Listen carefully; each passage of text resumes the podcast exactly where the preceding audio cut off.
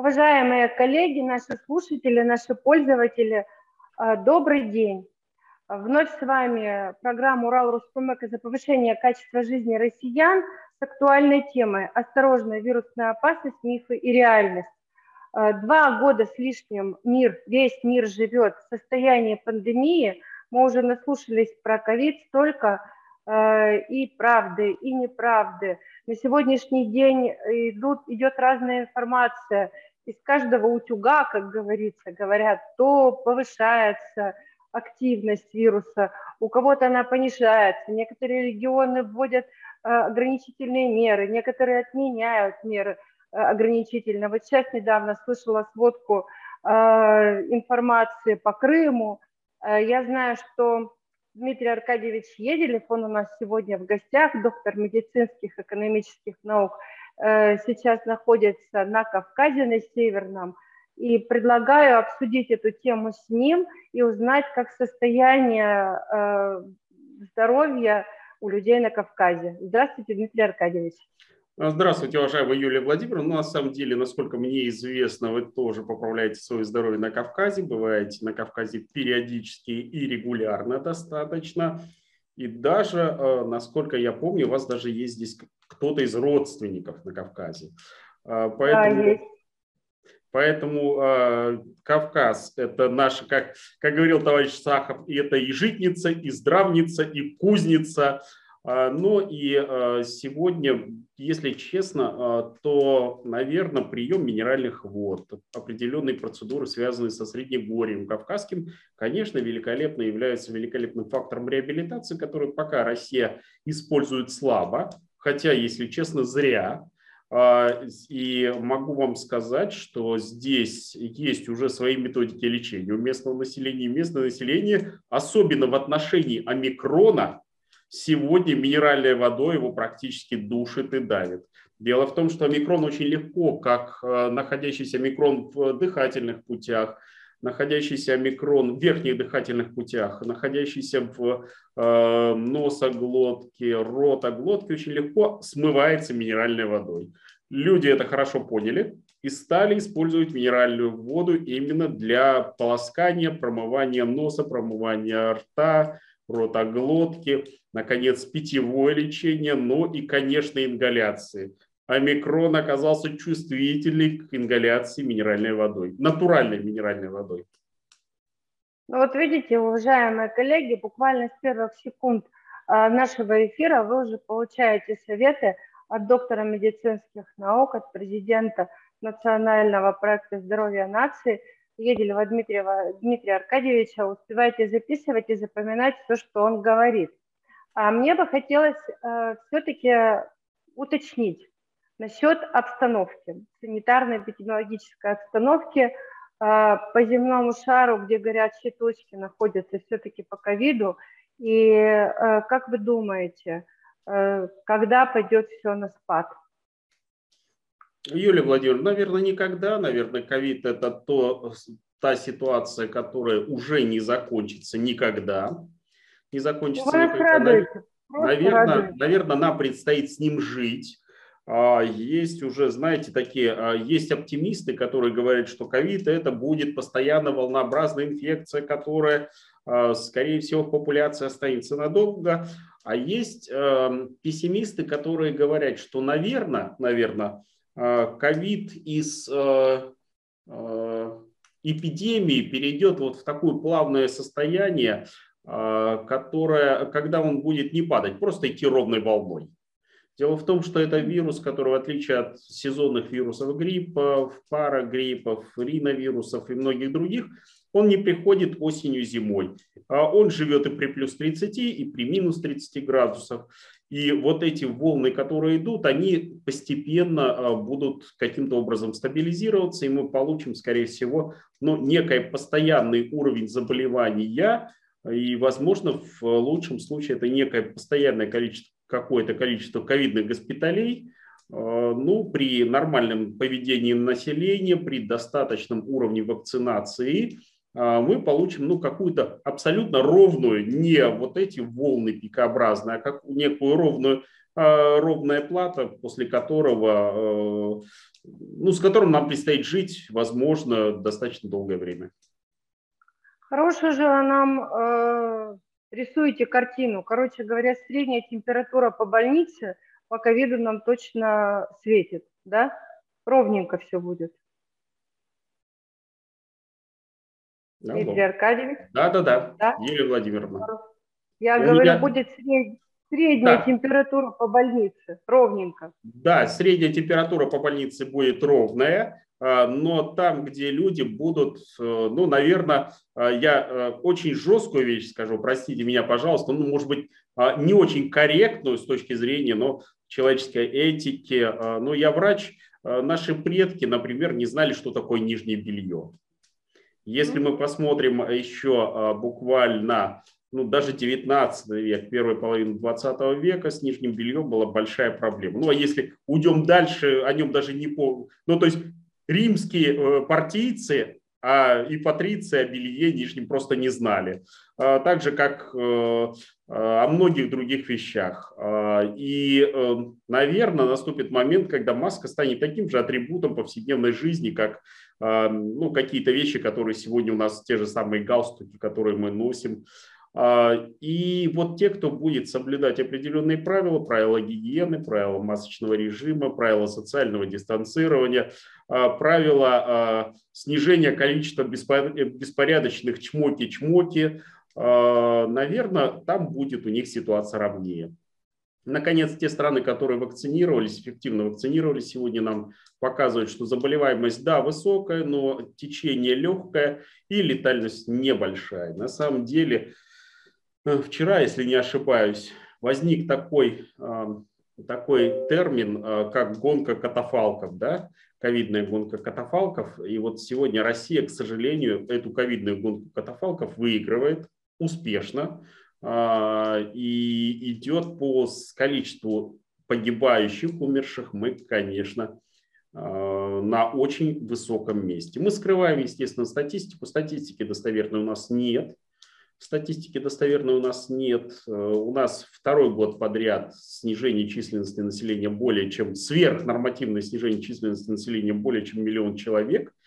Э, большая часть из этих, так как нет других причин, это ковидные э, больные, постковидные осложнения, потому что сам ковид не только убивает, он дает, запускает целый пакет заболеваний, которые так или иначе приводят к различным нарушениям. Ну, то есть это уже сегодня является реальностью, и нам с этим жить.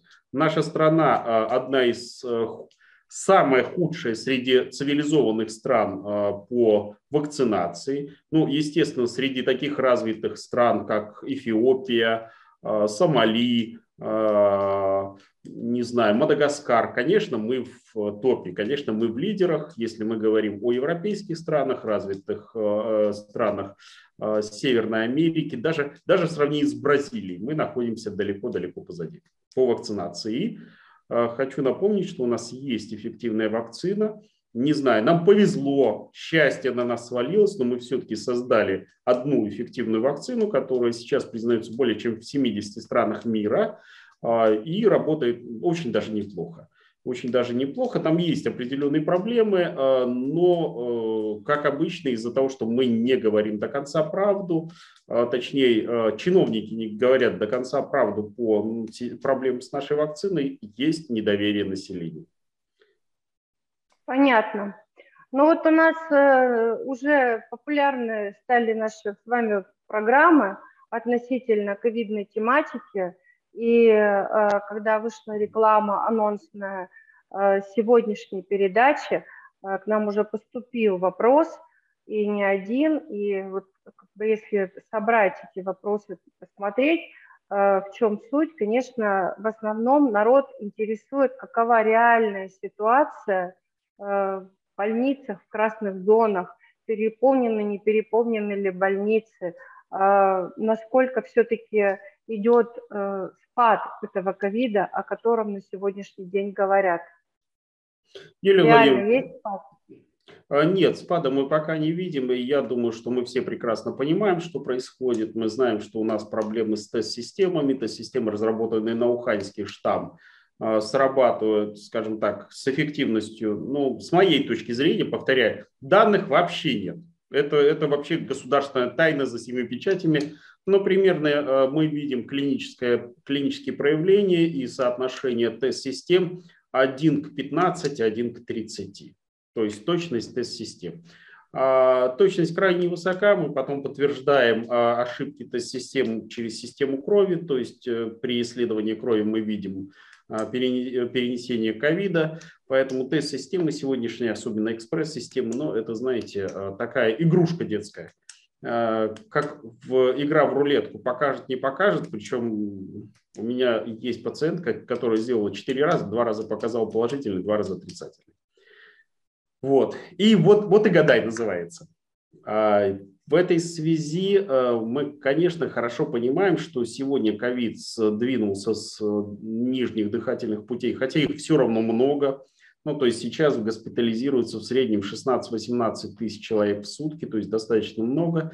А, и, но нет такого перегруза, как был при дельте. Ну, то есть он все-таки сдвинулся в верхние дыхательные пути, и поэтому вот смерти непосредственно от заболев... во время болезни мы не видим. Мы видим не меньшее количество тромбозов, мы видим огромные неврологические проблемы.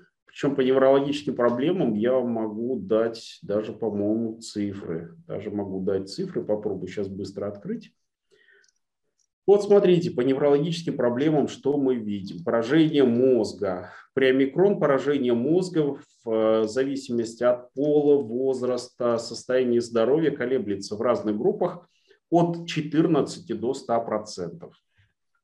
Самое, э, самое, самое, ну, самое яркое проявление, наверное, поражения мозга – это утомляемость.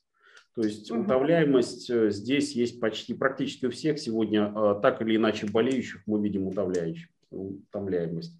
Головная боль также колеблется в отдельных категориях, она достигает 41% головная боль. А поражение вкуса, обоняния сегодня порядка 20%. То есть каждый пятый все равно есть проявление вкуса обоняния. Его меньше, но его, оно все равно есть. А головокружение жалуются от 7 до 9 процентов на головокружение. Ну и, наконец, э, такие проблемы, как э, тревожно-фобические состояния, то есть психиатрические проблемы, э, есть примерно у 28 процентов. Депрессия порядка 17 процентов. Ну, то есть огромный объем, на самом деле, проблем, которые в будущем разовьются. Среди тех, кто у нас так или иначе уходит в ближайшей, в ближайшей перспективе, у нас примерно от 5 по группам, опять же, от 5 до 31 процента это инфаркты мозга, а, инсульты примерно 6 процентов, ну и проявления э, клинические у умерших это менингоэнцефалиты, геморрагические энцефалиты, некротизиру, э, некротизирующие энцеф, э, энцефалопатии, гена Барре, конечно же, ну и огромное количество невропатий, моно так называемых, мононевропатий, поэтому сегодня на самом деле проблематику ковид запустила огромное, огромное количество заболевших, заболеваемость в постковидный период высочайшая, но и повторюсь, мы потеряли в, излишними в 2020 году более миллиона человек сверхнормативными, сверхмедицинских расчетов, без всяких оснований. В прошлом году сейчас Росстат дал нам 1 миллион 40 тысяч человек. Это означает, что каждые 30 секунд у нас умирает один лишний э, сверхнормативный, точнее лишний, это неправильная формулировка, сверхнормативный человек. Хочу напомнить, что во время Второй мировой войны у нас каждые 9 секунд умирал. Сейчас у нас умирает каждые 30 секунд. Сверхнормативный а, каждый. Это просто какие-то страшные цифры, которые не хочется слышать. А, есть мнение об Всемирной организации здравоохранения о том, что пандемия а, будет продолжаться до 2024-2025 годов. А, как вы считаете, насколько реально то, что предполагают коллеги из ВОЗ? Я думаю, что это совершенно нереально, это просто технически невозможно. Э, хочу напомнить, что коллеги из ВОЗ сначала называли а, конец 2021 года, потом говорили конец 2022, сейчас конец 2024. Нет, пандемия, а, пандем... эпидемия, конечно, уже не закончится. Микрон быстро мутирующий вирус. Сейчас в нашей популяции так или иначе циркулирует 5 5 э, этих вирусов. Они в разной пропорции, в разном соотношении. Омикрона сейчас в большинстве стран больше всего, дельта никуда не ушла, дельта так и есть, альфа продолжает так или иначе в мире собирать свой урожай. Поэтому это с нами останется, я думаю, что надолго, если не навсегда, и нам с этим предстоит жить. Э, ну, то есть вирус, вирусу мы понравились, мы для него оказались вкусным кормом. И так же, как когда-то, ну, ориентировочно говорят, что примерно 4000 лет тому назад в нашу популяцию пришел грипп, и грипп в нашей угу. популяции остался, также и омикрон. Он пришел в нашу популяцию, точнее, э, коронавирус, он пришел в нашу популяцию на самом деле очень давно. Хочу напомнить, что э, примерно 15% всех заболевших, ну, например, в том же 99-98 году, это были коронавирусные э, коронавирусы. Их четыре, четыре младших братика SARS-CoV один SARS-CoV-2, они в нашей популяции определялись еще, если не ошибаюсь, первый раз мы их определили в 1957 году. По-моему, цифру я могу сейчас ошибиться, но это конец 50-х, начало 60-х годов прошлого а, века, когда мы их увидели в нашей популяции, и они, э, в принципе, давали клинику респираторной обычной инфекции. Причем они давали верхних дыхательных путей, SARS-CoV-2 сразу у нас опустился в легкие, стал давать э, пневмониты легочные. Сейчас омикрон поднялся немножко повыше. Он продолжает поражать легкие в меньшей степени, но он поднялся повыше, как его старшие братья. Чем он отличается? Он отличается более высокой заразностью, а самое главное отличается тем, что он очень тропен. А, ну, то есть очень любит наш мозг. Мозг вообще человеческий – это вкусный, э, вкусная штука. Он жирненький, там хорошие белки, очень хорошие, э, хороший э, состав ненасыщенных жирных кислот, поэтому одна из самых деликатесных штук, вот он этот деликатесом сейчас лакомится. Он лакомится у нас, он периодически перепрыгивает у нас на кошек, он э, перепрыгивает на некоторые виды куньих, а, куньих, э, хорьков и так далее, но в принципе мы у него являемся основной вкусной э, едой. Поэтому... Кормовой базой, кормовой базой мы у него являемся. Да, да, да. Мы, мы его кормим, ему у нас понравилось, понравилась наша иммунная система с ним борется э, с переменным успехом, с переменным успехом. И поэтому он научился, омикрон хорошо научился, в отличие от дельты, например, каждый из них пытается обойти нашу иммунную систему. Он обходит нашу э, часть нашей иммунной системы, э, и, похоже, он будет этим заниматься и дальше. Вот когда готовилась к этой передаче, смотрела материалы различные по поводу того, где, как лечат, какие есть предложения по лечению ковида. И доктора разных стран имеют какие-то свои базовые препараты, которые считают наиболее эффективными. Даже вот вам отправляла ссылочку, если видели. Скажите, пожалуйста, вот если честно сказать, Э, научились лечить COVID-19? Юлия Владимировна, нет, у нас нет лекарства, есть два зарегистрированных в Америке препарата, но они внушают пока сомнения, похоже, это тоже, э, знаете, такое полуплацебо. Э, дело в том, что есть там сомнительные вещи. Первое, второе федеральное агентство по контролю за лекарственными препаратами США экспертный совет голосовал просто большинство голосов, очень много против, очень много возражений было против лекарственных препаратов. Там есть а, проблемы, но сегодня мы должны понимать, что у нас лекарственного препарата от ковида нет. Нигде на планете Земля пока не придумали. Мы лечим только его последствия. Мы лечим, пытаемся лечить только те разрушения, которые он нанес в организме. Знаете, мы сейчас, мы и наши лекарственные препараты работают теми строителями, которые а, уже, то есть не, а, как это, стенобитную машину разрушаем, мы разрушаем, мы восстанавливаем то, что она разрушила. Поэтому э, пока мы научились достаточно эффективно разрушать то, что она, э, собирать восстанавливать то, что она разрушила, но остановить мы эту стенобитную машину пока не можем. Она пока разбивает наш организм. И там же есть еще маленькая особенность. Наше население, оно отличается вообще а, тем, что а, оно очень терпеливое. Вот э, наш гражданин сидит, ему стало плохо, у него поднялась температура, у него возникли иные симптомы, но он сидит и молчит. Он думает всегда, это, это национальная особенность, я понимаю, а он думает, авось пронесет. И вот когда он с этим авось пронесет, приходит к врачу, врач говорит, «Э, родненький, ты где ж был-то? А зачем ты, ты, наверное, уже зря ко мне пришел. Тебе похоронному агенту уже звонить-то пора, на самом деле.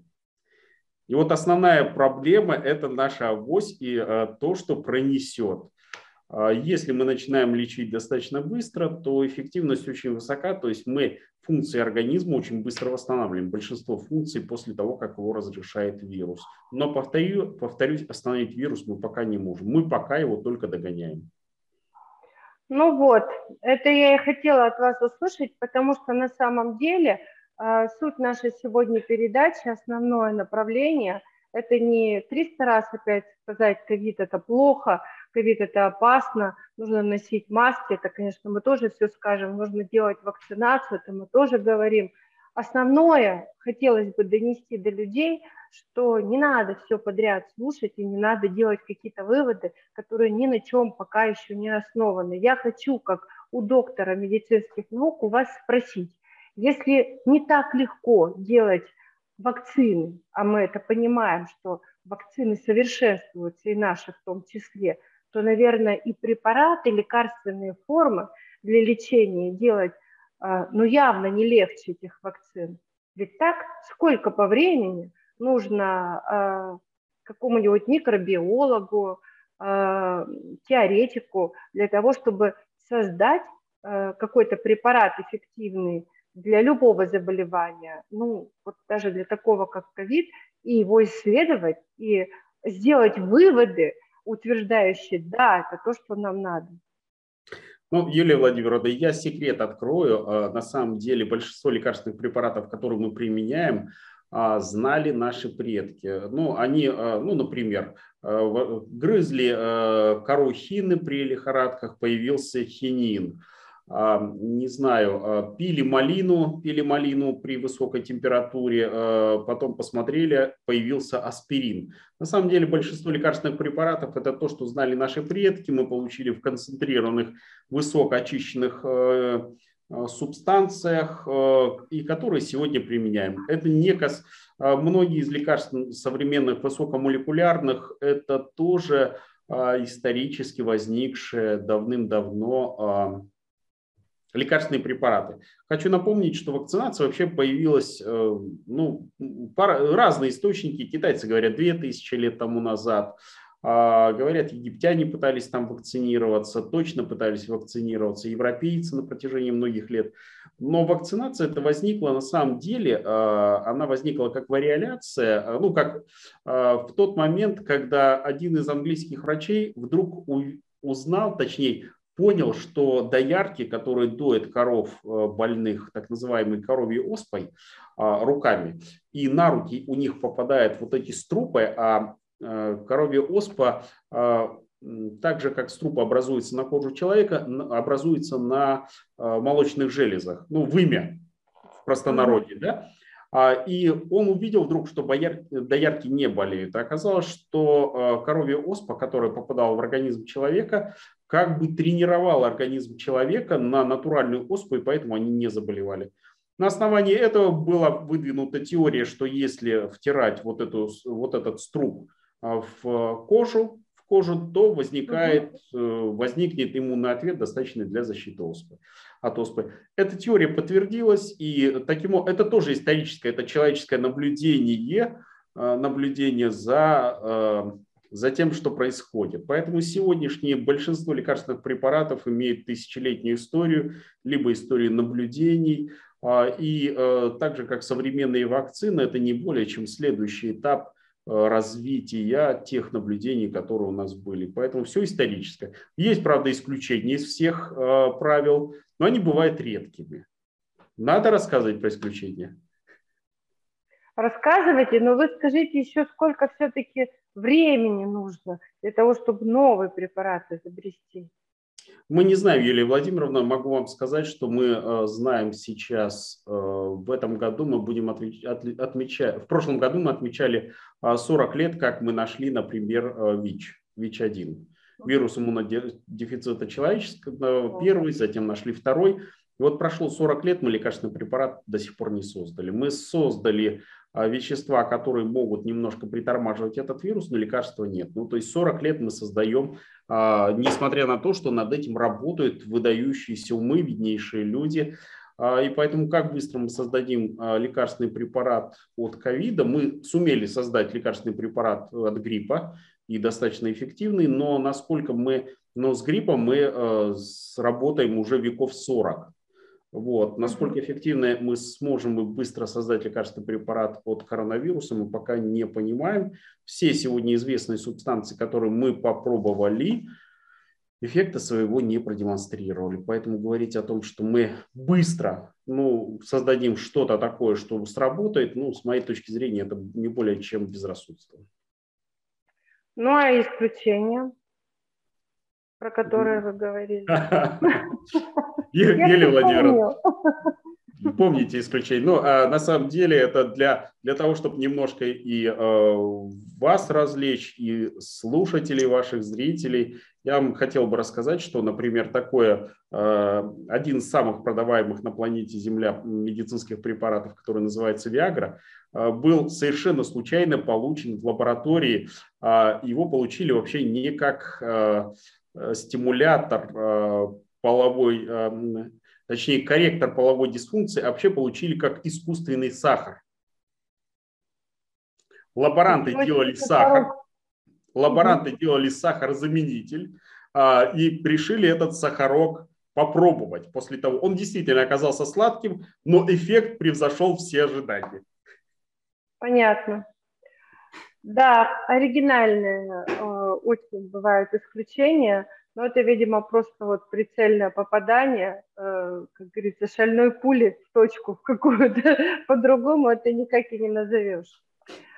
Вот смотрите, два года население планеты Земля э, сидит на карантинах, в удаленках, э, с ограничениями, то их применяют, то их отменяют – вот э, как вы считаете, для человечества вот эти два года, для современного человечества, вот эти два года э, больше принесли пользы или вреда?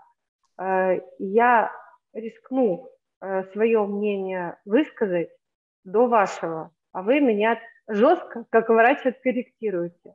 Мне лично кажется, что э, однозначно пандемия слегка отрезвила э, наши современные умы. Крики «Мир без границ» – это здорово. Это здорово на политической арене. Но микробиологическая арена, она почему-то оказалась э, не связана с политической ареной. И оказывается, человек может болеть вне зависимости от его статуса, денег, э, места жительства, хоть это Россия, хоть это Германия, хоть это Америка, хоть это Африка, болеют все. И то, что наши предки раньше соблюдали элементарные принципы карантина, и слово карантин известно давно, не одну сотню, тысячу лет, почему-то все забыли напрочь в 20 и 21 веке. Вот мне кажется, вот это освежение рассудка, это хорошо. А, на мой взгляд, плохо то, что параллельно развелось у людей очень много всяких хобби. То есть у нас из одной крайности в другую. А, некоторые люди просто вот до истерии, потом я вам расскажу, сама наблюдала э, очень некрасивую картину, но она была, конечно, спровоцирована вот этими фобиями. А скажите ваше мнение, какое? Положительно или отрицательно на разум человечества – пандемия все-таки воздействовала? Ну, Юлия Владимировна, давайте я все-таки буду э, говорить о разных частях человечества, да, потому что есть части человечества, которые, э, получив это предупреждение, сразу подсобрались и что-то сделали э, для того, чтобы не умирать, а есть части человечества, которые все сделали наоборот. Вот если, да. мы, с вами, если мы с вами говорим о, о, например, Китае, да, В Китае ведь на самом деле в прошлом году, несмотря на карантинные мероприятия, пандемию и так далее, резко вырос, выросло производство. Там они сейчас пересчитывают, у них от 7 до 9 процентов годовой рост производства, несмотря на карантин. У них резкий скачок уровня жизни населения – именно в период пандемии. Они просто правильно отстроили свою экономику, правильно отстроили взаимоотношения, правильно отстроили ситуацию, правильно отстроили дистанционное образование, работу и все остальное, и они добились резкого экономического скачка. В России все произошло наоборот. Наоборот, а, вот есть такой а, врач, фамилия его Шауф, Тимур, может быть, когда-нибудь слышали. А, он с Нальчика. Mm. У него есть такие хорошие стихи. Я вот специально открыл, открыл а, его стихотворение, потому что вы начали задавать вопрос. Я открыл стихотворение, можно я прочитаю? Да. Так. Не влезай, убьет чудило. Но, конечно, в лес убило. Следом лезет обормот. С криком всех не перебьет. Не, чтоб там ни говорили, несгибаемый народ. Вот мы а, Смотрите, давайте я коснусь э, в рамках этого стихотворения, на самом деле история с э, огромной смертностью в нашей стране. А, вдруг в, вот по отношению к 99 году, в 2000, 2020 э, году резкий рост смертности. Почти более миллиона человек у нас умерло без всяких оснований. Мы можем сейчас придумывать, что пришло время этого миллиона, а, ну и так далее. Но на самом деле на ровном, вот есть десятилетнее среднее, некое среднее арифметическое десятилетнее, да, и вдруг скачок резкий на миллион человек. Кроме ковида ничего не появилось.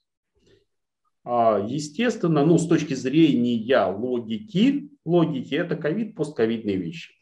Если 2020 год мы были обречены на этот миллион, ну, потому что у нас не было вакцины, у нас э, не было никаких а, у нас были проблемы с лечением, с лекарственными препаратами, с э, медицинскими койками и с многим другим, то объяснить миллион 2021, 2021 года мы уже не можем. У нас уже была вакцина, у нас было достаточное количество госпиталей у нас было достаточное количество лекарственных препаратов. У нас были уже каким-то образом отработаны методические рекомендации, схемы э, лечения. Поэтому сегодня наш народ ничего пока, ничего пока жизнь не научила. Смертность высочайшая. Посмотрите, смертность на самом деле, я думаю, в 2022 году пока есть все предпосылки, что она будет больше, чем 2021 год. Поэтому наш народ, к сожалению, ковид ничему не научил. А, ничему не научил. И эта ситуация продолжается. Народ не соблюдает социальную дистанцию, народ не носит маски, народ не научился мыть руки, а, народ активно сопротивляется простым а, методам лечения и вакцинации, то есть народ продолжает сам себя истреблять. Но значит мы того достойны. Ну да, и при этом еще э, куча всяких истерических, как говорится, выпадок относительно того, э, что люди просто, э, мне кажется, уже боятся э, выйти из дома и даже прогуляться нормально по улице. Но есть такие на самом деле. Особенно это было в первую волну заметно. Э, бесконечное использование э, санитайзеров на руки, э, обрызгивание себя со всех сторон – каждые пять минут, нервное почесывание. Это, конечно, свидетельство уже явного нездоровья психоэмоционального. А, но при этом человек может, например, а, в одной и той же маске ходить а, целый день и думать, что все классно, например, да? Можно подниму, подниму руку и скажу, что я хожу в одной маске целый день. Да? Хорошо, тогда, тогда скажите нам, сколько нужно ходить в маске? Юлия Владимировна, понимаете, а, задача ведь маски, задача маски – это не а, защита самого человека, это защита человека. А, я объясню, я постараюсь найти, где-то есть у меня это видео, я постараюсь найти вам бросить, ну, вне рамок данного эфира.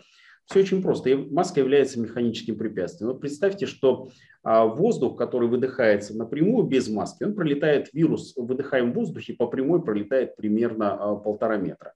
Если нормальный ветерок, то дальность его полета увеличится до 6 метров. И на уровне 6 метров он еще способен заражать. Ну, то есть вот эти капельки летят с вирусом. Вы ставите обычное механическое препятствие. Это может быть маска, это может быть щиток, об который ударяется воздух. С учетом того, что наши дыхательные пути, хочу напомнить, на, на, находятся э, направлены вниз. Но э, очень редкий человек, у кого ноздри подня, подняты вверх. Это исключение, мягко скажу, да? И поэтому ну происходит удар, на самом деле, э, косой удар воздуха по маске, и маск, э, воздух сбрасывается вниз в ноги. Тогда дальность разлетания частиц, вот по американским данным, не превышает 15 сантиметров. Если ветер, то до метра. Вот задача, задача маски, маска не фильтруется, но это абсолютная а, ошибка, которая идет, э, ну, повторяется из раза в раз. Маска не является фильтром, маска является в первую очередь препятствием к дыханию э, выдыхаемого воздуха, чтобы воздух э, сбросить вниз и сделать дыхание безопасным. Поэтому в отношении того воздуха, который вдыхается, тоже я вам жесткую вещь скажу. Маска не очень работает по одной простой причине. Он вдыхается не через маску, маска плотная. Он вдыхается снизу и сверху через, через щели, дырочки, которые, да. через дырочки, которые есть в маске. Э, я думаю, что э, те, кто когда-нибудь одевал в жизни противогаз, прекрасно я. знают, да, прекрасно знают, что если противогаз по размеру, по размеру, то ты его э, дышать в нем тяжело. Если противогаз чуть-чуть побольше, чуть-чуть побольше, то все, дышать легко никогда. А, воздух через фильтр не пойдет, если есть дырочка без всякого сопротивления. Поэтому в маску, на самом деле, в большинстве случаев воздух поступает через дырочку. Это не касается специальных операционных масок. Если кто-то видел специальную операционную маску, это, знаете, такой колпак, по типу, ну не знаю, колпака куклы клана, который оставляет только глаза и вниз практически до середины грудной клетки все закрывается сплошным, а, сплошной а, многотканевой повязкой, ну, фильтром. Поэтому нет, задача маски не спасение человека от вирусов, а задание маски – это сбросить воздух, который он выдыхает, вниз – Особенно это важно при чихании. При чихании частицы разгоняются и летят далеко.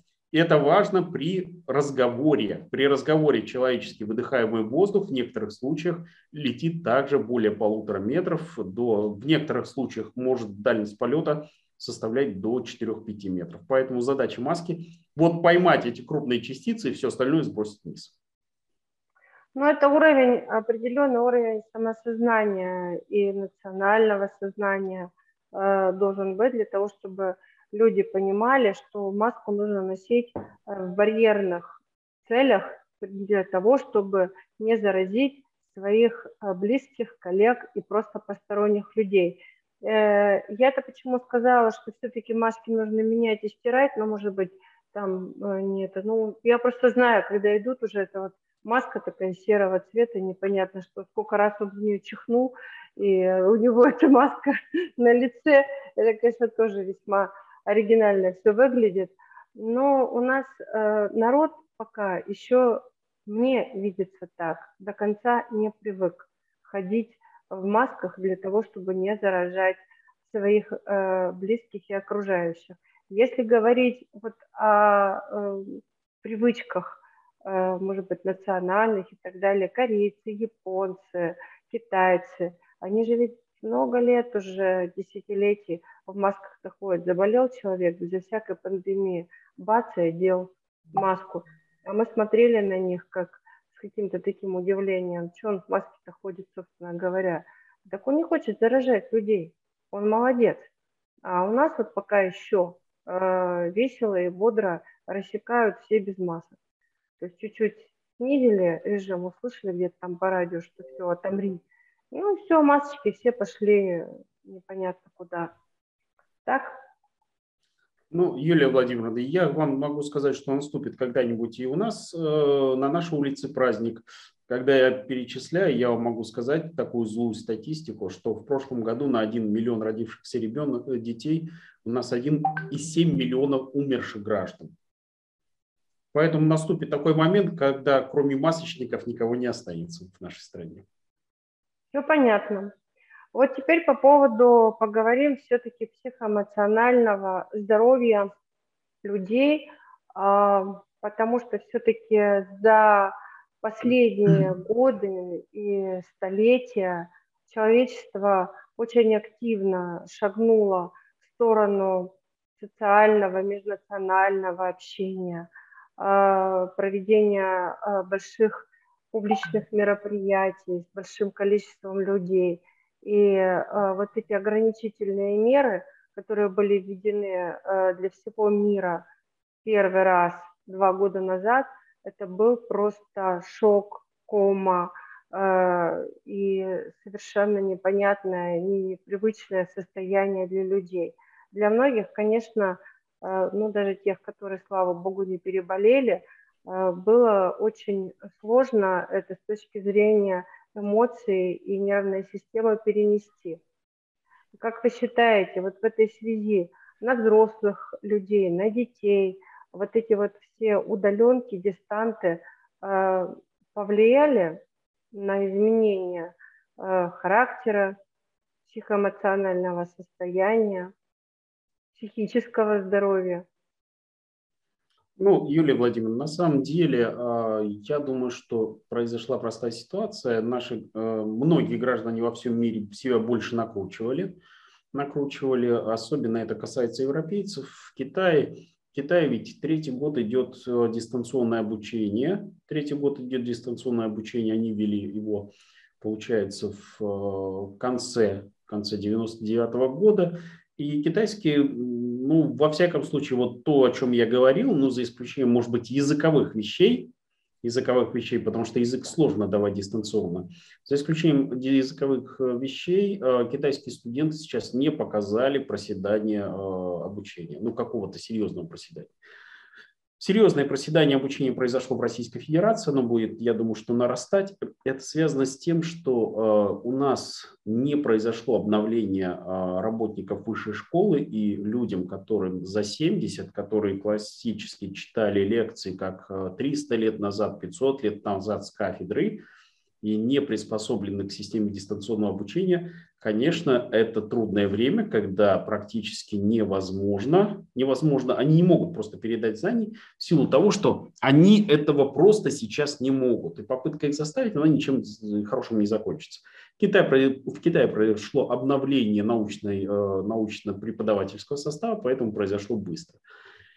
Это первое. Второе, э, второе наверное, я, например, знаю совершенно безобразный случай, когда, а, ну, например, дистанционное проведение урока физкультуры. Да? А, вот это... это у нас. Это, а может быть, вы расскажете, как это происходит, потому что мои примеры не самые лучшие. Вроде а как... у нас тоже не лучшие. Я вообще не понимаю, что такое физкультура дистанционно. Ну вот оказывается, есть такая форма обучения – это написание рефератов. Да. да. Написание рефератов. И ребенок, которому 13 лет, он находится в фазе активного роста, у меня просто сыну 13 лет, и э, идет переходный период, нужно гулять, двигаться, актив, вести активный образ жизни для того, чтобы правильно формировался организм, насколько я понимаю, это очень важно – у нас ребенок, э, как и все другие дети, просто сидит и только пишет, пишет, пишет чего-то там, непонятно чего. Ну вот, может быть, 17 числа все-таки пойдут в школу, и э, будет э, движение, хотя тут тоже очень много всяких мыслей на этот счет. Ну, здесь возникает такая же проблема, как и везде. На самом деле основная проблема а, в том, что дети очень быстро заражаются, заражают своих учителей. А, многие учителя, особенно возрастные, они болеют тяжело, имеются уже сопутствующие заболевания. А, есть дети, также которые проблемные дети со здоровьем, которые, вероятнее всего, если не будет сохраняться система дистанционного обучения, они просто умрут. Вот. Смертность среди учителей и воспитателей детских садиков очень высокая. Многие из них, правда, вакцинировались, но все-таки болеют. Многие вошли в состав антивакцинальных банд, и они умрут в конечном итоге, надо это прекрасно понимать. У нас и у нас практически, ну, если мы каким-то образом еще можем восстановить систему школьного э, педсостава, то школьную систему педсостава э, наших вузов мы практически восстановить не сможем. Это объективная реальность. У нас нет второго, э, второй запасной скамейки ученых, тех или тех, кто хотел бы заниматься педагогической деятельностью ну, в связи с ее непрестижностью, низкой э, заработной оплатой, э, ну и многими другими проблемами, которые возникают. Поэтому э, мы должны понимать, что мы защищаем не только детей, но и э, каким-то образом продляем агонию системы, особенно системы высшего образования. Ну, я могу сказать для наших э, зрителей, слушателей, пользователей, что Дмитрий Аркадьевич Еделев у нас не только доктор медицинских наук, он проработал приличное время в системе образования. И, э, и ректором был одного из крупнейших вузов. И э, до сих пор ведет преподавательскую деятельность, поэтому то, о чем он сейчас говорит, он понимает, о чем он говорит. У нас вот, например, на платформе Урал Роспромека есть наши партнеры, они находятся в Челябинске, это Южноуральский государственный университет, возглавляет его Э, наш коллега, э, уважаемый господин Шестаков, ректор этого университета, так вот они 15 э, лет назад еще сделали, даже уже 17, получается, лет назад, они приступили к формированию системы удаленного образования, они ее сделали. И у них отличная система, я не понимаю, почему эта система не применяется, не продвигается. Мы с коллегами Э, и Челябинск очень много разговаривали на эти темы. Да, э, ну, нужно работать над тем, чтобы э, все двигалось и в любых условиях можно было осуществлять деятельность. И в этом плане я совершенно считаю, что вы правы относительно Китая. Они просто быстрее воспринимают, может, даже наши же наработки, которые просачиваются, как мы знаем, очень быстро – информационным материалом, с любым информационным материалом, подхватывают, просто разрабатывают. Почему нельзя сделать эффективную систему обучения за два года удаленную для детей, я не понимаю. И почему э, нельзя, допустим, ну, при онлайн проведении мероприятия э, под названием физическая культура, то есть физкультура, школьный, школьный предмет. Ну, включены камеры, заставь отжаться детей, попрыгать, еще что-то сделать. Ну, сколько ж можно сидеть и писать? Ведь э, не вырастут мышцы э, у девчонок и мальчишек, не сформируется нормально. Не согласен, не согласен. А когда пишешь, э, тоже мышцы же развиваются. Ну, двигательные, только мелкие. Кисти. Мелкая моторика. Мелкая моторика, спинка. А ноги, что делать-то будем? А потом все-таки мозг-то ведь это же штука сложная. Мы же ведь знаем, не только вкусная, но и сложная. Э, если человек э, все-таки передвигается и передвигается очень эффективно, но он должен иметь эти навыки. Это обязательно. Это нужно. Нужно двигаться. Или я не права? Ну, хотя бы для того, чтобы дети были здоровы и правильно формировались все системы. Ну, Юлия Владимировна, вы абсолютно правы. Есть э, положительный опыт. Его, его можно взять и у корейцев, и у японцев, и у китайцев. Абсолютно правы. Это использование э, переносных камер сейчас. Ну, редкий ребенок не имеет свой мобильный телефон, да? Вот. Редкий ребенок не имеет какой-то носимый гаджет. Ведь, э, ну, грубо говоря, я вот ношу самый, самый дешевый гаджет, но я контролирую количество шагов, ну, то есть добиваюсь определенной шаговой активности. Все это несложно на самом деле сделать, просто не хотят. Первое. Второе. До сих пор не разработаны, по большому счету, требования к э, системе, которая должна дистанционного обучения. Ну, то есть есть некие пол, полу, э, полумеры, но полноценного разъяснительного материала, полноцен... ну, его просто нет э, физически. Ну и, наконец, вы абсолютно правы. Платформы, которые создавались в нашей стране, наша страна была одним из законодателей МОД. Мы начали разрабатывать платформу в 1999 году. Через 10 лет, э, в 2009 было признано а, ненужность э, разработки данной федеральной программы, федеральной платформы, и это все было а, похоронено. Прошло еще 10 лет, точнее 11 лет, и мы вдруг схватились. Поэтому китайцам у нас учиться нечему. Давайте говорить циничную вещь. Они все эти годы спокойно шли по а, системе разработки дистанционного образования, то есть мы от них отстали как минимум на 10 лет. А, а с учетом того, что у нас нет своей компьютерной базы, у нас э, иностранные компьютеры, у Китая своя компьютерная база, программная база есть, у них э, есть свои э, государственные системы программного обеспечения. А Китай от нас ушел очень далеко, очень далеко. я не думаю, что в ближайшие годы мы его догоним. Это если говорить циничную вещь. Если говорить совсем циничную вещь, то я, например, не считаю систему дистанционного образования а, самой плохой в этом мире. Все зависит от личной мотивации. И хотел бы напомнить, а, есть такая шутка, что самый знаменитый дистанциончик в истории нашей страны – это Владимир Ильич Ульянов-Ленин. Человек, полностью учившийся дистанционно в ссылке, ссылке, а, и затем защитивший блестяще на золотую медаль свой диплом. Абсолютно дистанционное, вот 100% дистанционное образование, мало того, что 100% дистанционное образование, представьте дистанционное образование а, в 19 веке. Ну да, это определенная способность человека, однозначно.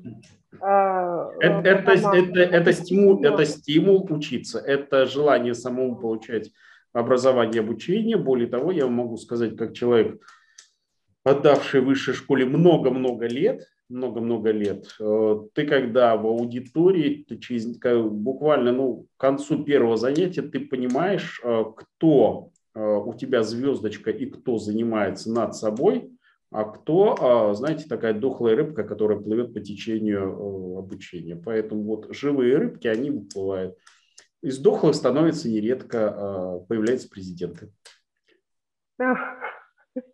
Какой вы все-таки, а? Хорошо, значит, дистант все-таки это не так плохо, это то, с чем придется жить и э, то, над чем придется трудиться нам и нашим детям. Э, в конце концов, жизнь меняется, условия изменяются, и эволюционно выживает тот организм, который умеет подстраиваться к тем вызовам и проблемам, которые вокруг в среде находятся. Если ты, иными словами, сможешь адаптироваться к этой среде, значит, ты будешь успешным. Вот у да. меня следующий... Да. Вы абсолютно правы, но здесь, здесь я еще маленькое дополнение скажу. Я, например, а, считаю, почему дистанционные технологии совершенно блестящая штука. А, мне приходится сейчас, как моим некоторым коллегам, достаточно много консультировать дистанционно.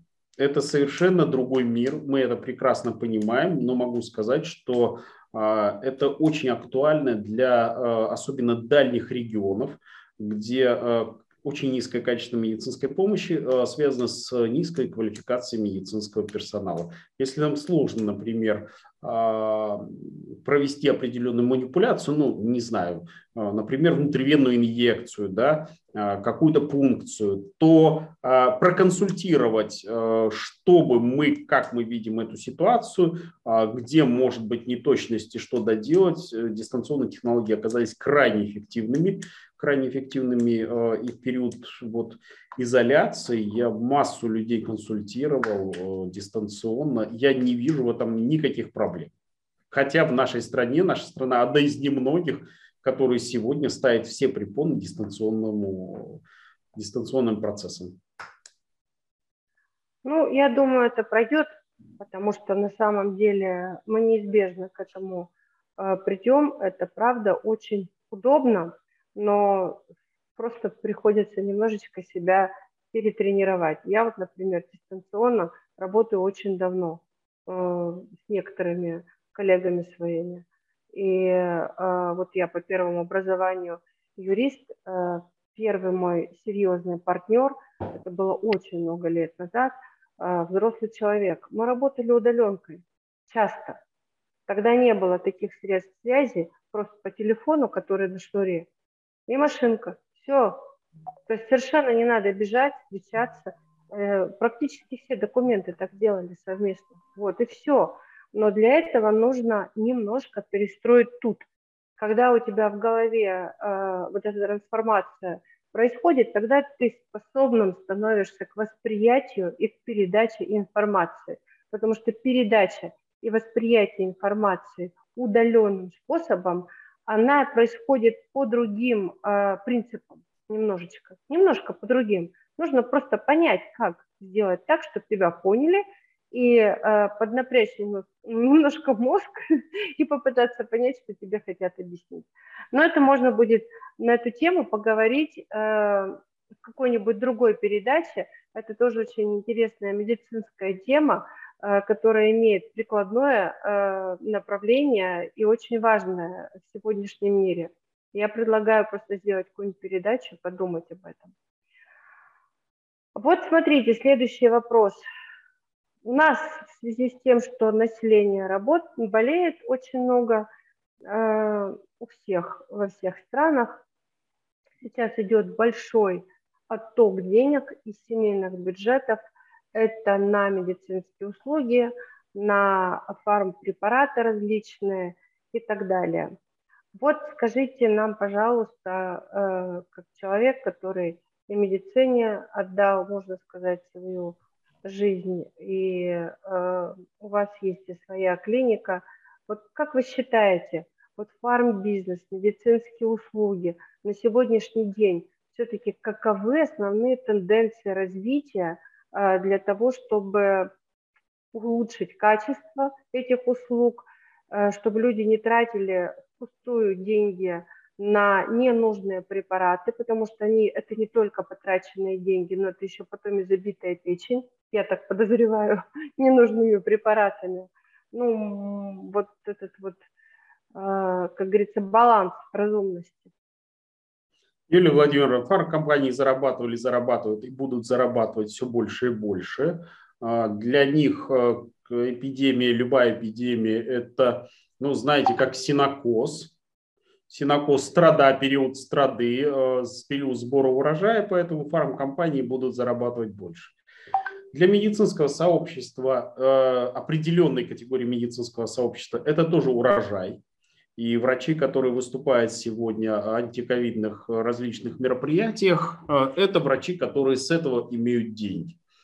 Ну, в качестве примера могу сказать, что один из врачей, основных антиковидников, которого показывают по всем телеканалам, для государства это, кстати, тоже хороший бизнес, могу по секрету сказать.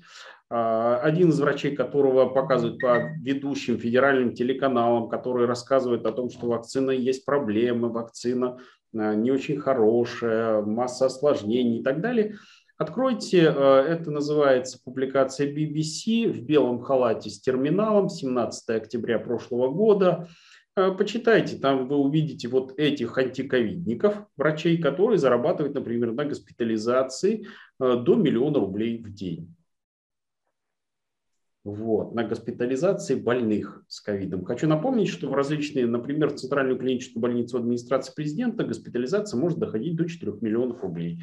А, и поэтому ну, некие бонусы, которые получают компании, которые привозят туда а, платных ковидных пациентов, э, олигархов, они получают хорошие деньги с этого. Вот. Другой антиковидный врач, который везде выступает, э, пиарит свою систему дистанционного, дистанционного лечения ковида, он против вакцины, вакцина это плохо, вакцинироваться не надо, лучше болеть, я вас всех за деньги вылечу. Вот у него в год получается, а, он зарабатывает э, примерно, а точнее, в, да, в год он примерно зарабатывает э, около 50 миллионов рублей на том, что рассказывают, вакцинироваться не надо, приходите ко мне, все, я вас всех платно вылечу. Вот. Он, правда, молчит о том, что у него в, среди его врачей уже двое умерли в течение года, но это уже отдельный, э, отдельный нюанс, который существует. Поэтому сегодня надо понимать, что врачебное сообщество тоже неоднородно. Есть врачебное сообщество, для которого ковид – это беда. А, ну, например, э, я вам могу сказать, что огромное количество у меня тяжелых пациентов э, появилось в связи с ковидом. У меня есть проблемы, я не стараюсь не лечить инфекционных больных, здесь мне пришлось лечить. И проблема в том, что я понимаю, что мы теряем многих из тех, кто ну, нам так или иначе дорог и близок, поэтому для меня это проблема, ковид. Но, повторюсь, есть врачебное сообщество, для которых это бизнес. Также и фармкомпании. Большинство фармкомпаний – это бизнес. Причем, а, по секрету скажу, фармкомпании зарабатывают на лечении ковида больше, чем на вакцине. Ну, например, если вы возьмете американскую, э, не называю в эфире фармкомпанию, вакцина ей в 4 раза а, менее выгодна, чем лекарственные препараты для лечения ковида. Поэтому она тихонечко открыто публикует, что у нас есть проблема, у нее есть проблемы с вакциной. Она действительно есть, это правда. Ну, то есть, э, но она из этого делает ну, некую рекламную акцию, некую рекламную акцию, открытую, потому что лекарства... Открытую, да? Открытую рекламу. Не-не-не, открытую. Она говорит, вот у нас в Швеции 49 стариков, пожилых людей умерло после вакцинации все начинают разбегаться, все начинают разбегаться, количество резко растет, а и у нее, естественно, растет доход. Поэтому вот здесь э, нет однозначного. Если кто-то думает, что все страдают от того, что э, ковид и проблема, нет, на самом деле. Ну а посмотрите, целый ряд пенсионных фондов как поднялось. Ведь люди проблемные пенсионеры с заболеваниями их стало намного меньше. И и вдруг все поняли, что в принципе досрочный уход пенсионера из жизни для пенсионного фонда это благо. И поэтому, поэтому антиковидники сегодня финансируются из разных источников и очень хорошо. Посмотрите, они проводят конференции, они летают по всему миру, летают не просто, летают бизнес-классом.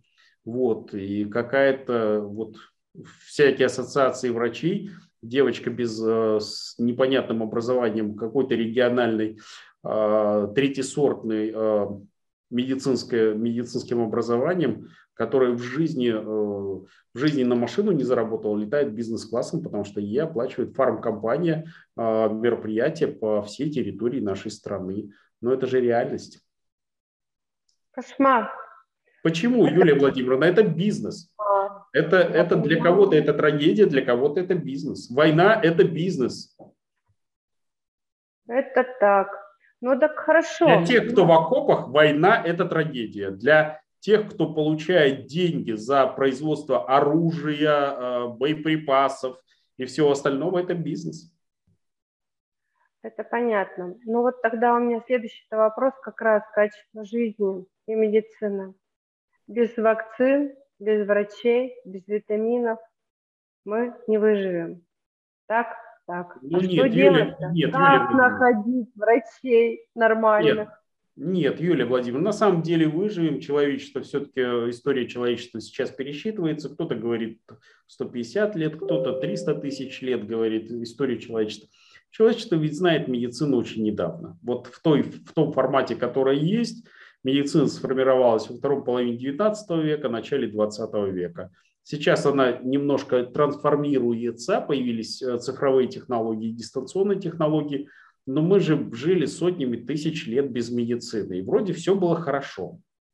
Поэтому с, э, происходит то, что оно и ожидаемо, происходит снижение, качества, э, снижение продолжительности жизни, рост заболеваемости.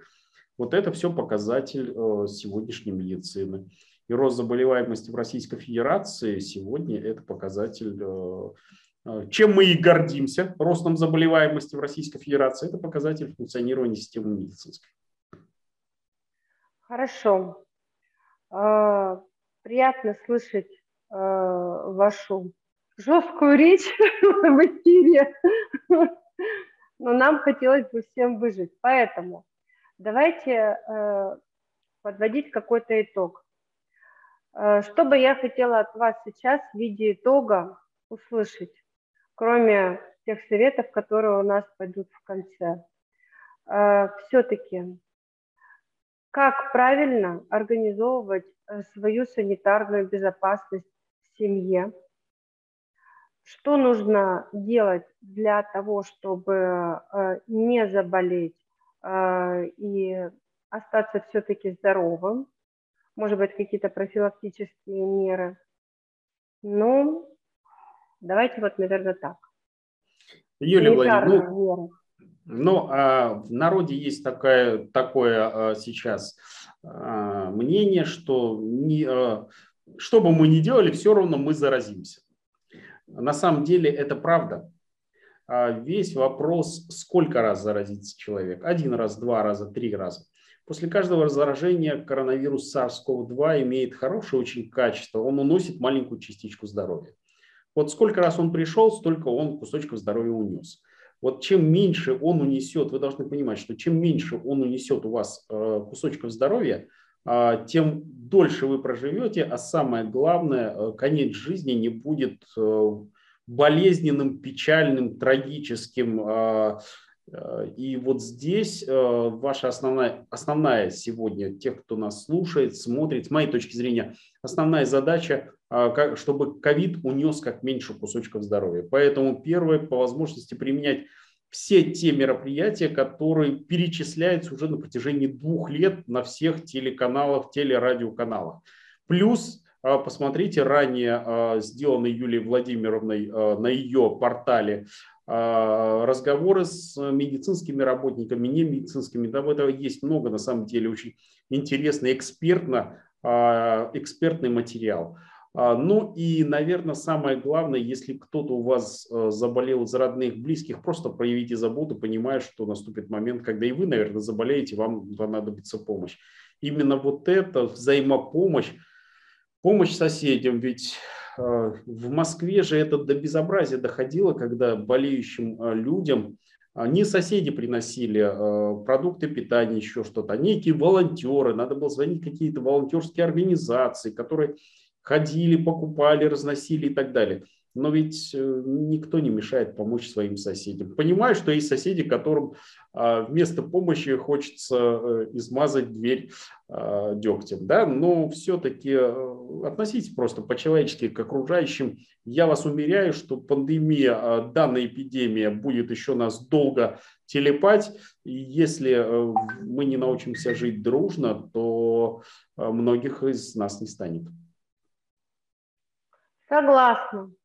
И относительно санитарных э, правил, правильных санитарных правил, э, которые стоит применять и уже нужно бы запомнить э, всем нам, э, пожалуйста, смотрите наши передачи, особенно те передачи, которые связаны с интервью э, Дмитрия Аркадьевича Неделевым, потому что э, человек сидящий перед вами, кого вы сейчас видите с экрана, э, правда, очень много посвятил э, и в своих выступлениях этой тематике. И думаю, что там можно, оттуда можно взять очень много мудрого. И это вам сохранит жизнь, даст комфорт в вашей семье, в вашем доме и обезопасит ваших родных и близких. Э, согласна с тем, что нужно помогать. Э, не надо бояться до такой степени этого ковида. Конечно, нужно бояться. Э, не боится только дурак, это ясно. Но вы же можете помочь своим близким и родным, и соседям, предусмотрев какие-то элементарные системы безопасности. Одели маску, позвонили по телефону, спросили, что как, поставили под дверь, бесконтактным способом все передали. Какие проблемы? На сегодняшний день нет никаких проблем. Подходя к двери, э, к закрытой двери, где находится э, заболевший человек, э, в маске, с вами точно ничего не будет. Не надо переживать об этом. Дверь закрыта, это уже барьер, как мы выяснили. Маска на носу, все, никаких проблем нет. Нужно просто желание и человечность. Нужно помнить, что вы люди, люди все-таки существа социальные. Ну вот я тут немножко расфилософствовалась, а у нас э, в качестве завершения э, уже по традиции, по сложившейся, мы ждем советы от доктора Еделева. Пожалуйста. Юлия Владимировна, ну, совет на самом деле самый простой, то э, я повторюсь буквально то, что вы сказали. Э, пожалуйста, относитесь друг к другу э, очень благоприятно. Понимаете, что многие из нас заболеют, кто-то умрет. И поэтому вот здесь уход друг за другом, проявление любви, проявление заботы, наверное, самое главное, что нужно э, понимать. Это первое. Второе, а, когда я говорил цифры о э, проблематику, по, проблематике а, психо, психоневрологических нарушений, то, конечно, э, тревожно-фобические состояния – это до 28%, это много. Пожалуйста, понимайте, что это неизбежность, это данность, которая существует, и э, бояться ее не стоит. А, нужно, как только появляется проблема, нельзя прятать голову в песок, как а, в том знаменитом мультике про страуса. Пожалуйста, обращайтесь за медицинской помощью. Пожалуйста, быстро начинайте э, лечение. А, пожалуйста, берегите себя, своих родных и близких. Если есть необходимость, ограничивайте. Сегодня есть возможность дистанционно получать больничные листы. Получайте больничные листы дистанционно. Постарайтесь особо провести, ну, по возможности, изоляция. Конечно, это не как в анекдоте о том, что пироги, э, в, меня, в меня блинчики больше не лезут. Почему не лезут? Потому что ничего под дверь, кроме блинчиков, не проходит. Конечно, это не тот вариант. Конечно, надо питаться полноценно, разнообразно. Это не означает изоляция, что человек все заперся, э, положил на себя ручки и приходит конец.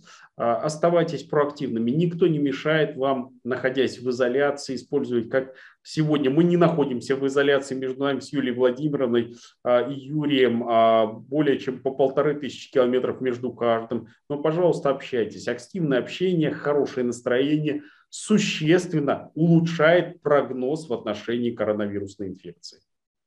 Прогулки Юлия Владимировна, ну, прогулки на первом этапе во время заболевания я не очень рекомендую, потому что мы видим при переохлаждении э, спуск э, с верхних дыхательных путей в легкие, поэтому здесь только по назначению врача.